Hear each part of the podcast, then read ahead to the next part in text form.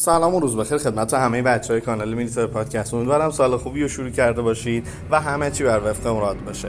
این بار از فضای مسافرتی و بیرون از فضای حالا ضبط استودیویی یا داخل خونه دارم باهاتون صحبت می‌کنم و اینجا یه رادیو میلیتری دیگه است. چند روز پیش یه عکسی اومد و خب یه جمعی از میلیتاریستا رفته بودن یه موزه‌ای که خب عجیب و غریب نوشته بود که صدام با یه سلاح شلی کرده و راستشو بخواید با این جنگ رو شروع کرده. تا اونجایی که من یادم میاد صدام با کشیدن یه بیلبیلکی و زدن یه گوله توپ شروع کرد جنگ و حالا نمی‌دونم دوستان شاید کلن کارشون تو تعریف تاریخ خوبه اینم از اون باب زدن.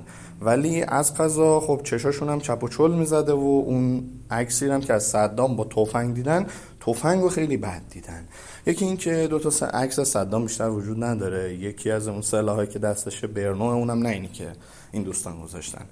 و اون یکی دیگه در واقع روگر 77 امه که با یه کلتر برونینگ تحویلش میشه و سال 1993 هم بوده. یعنی بعد از جنگ ما.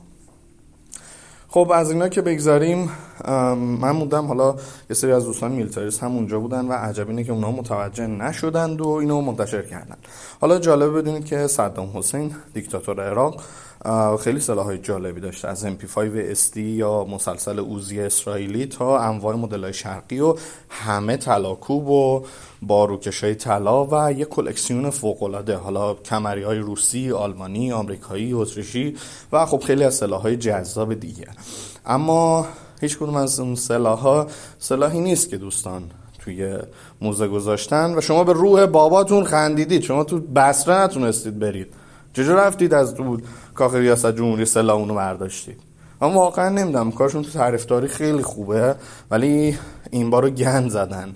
چون این سری خیلی افتضاح عمل کردن. حالا دفعات قبلی مثلا حمله کامیکازه دوستان توی دریا رو ماله میکشیدن نمی‌گفتن باعث و بانی خیلی از خرابی های نیرو دریایی ارتش این حرکت ها بوده یا نمی‌دونم تو عملیات های مختلف یا خریدای نظامی. خلاصه یه گنده بالا می آوردن قابل جمع و جور کردن بود. این دیگه چرا؟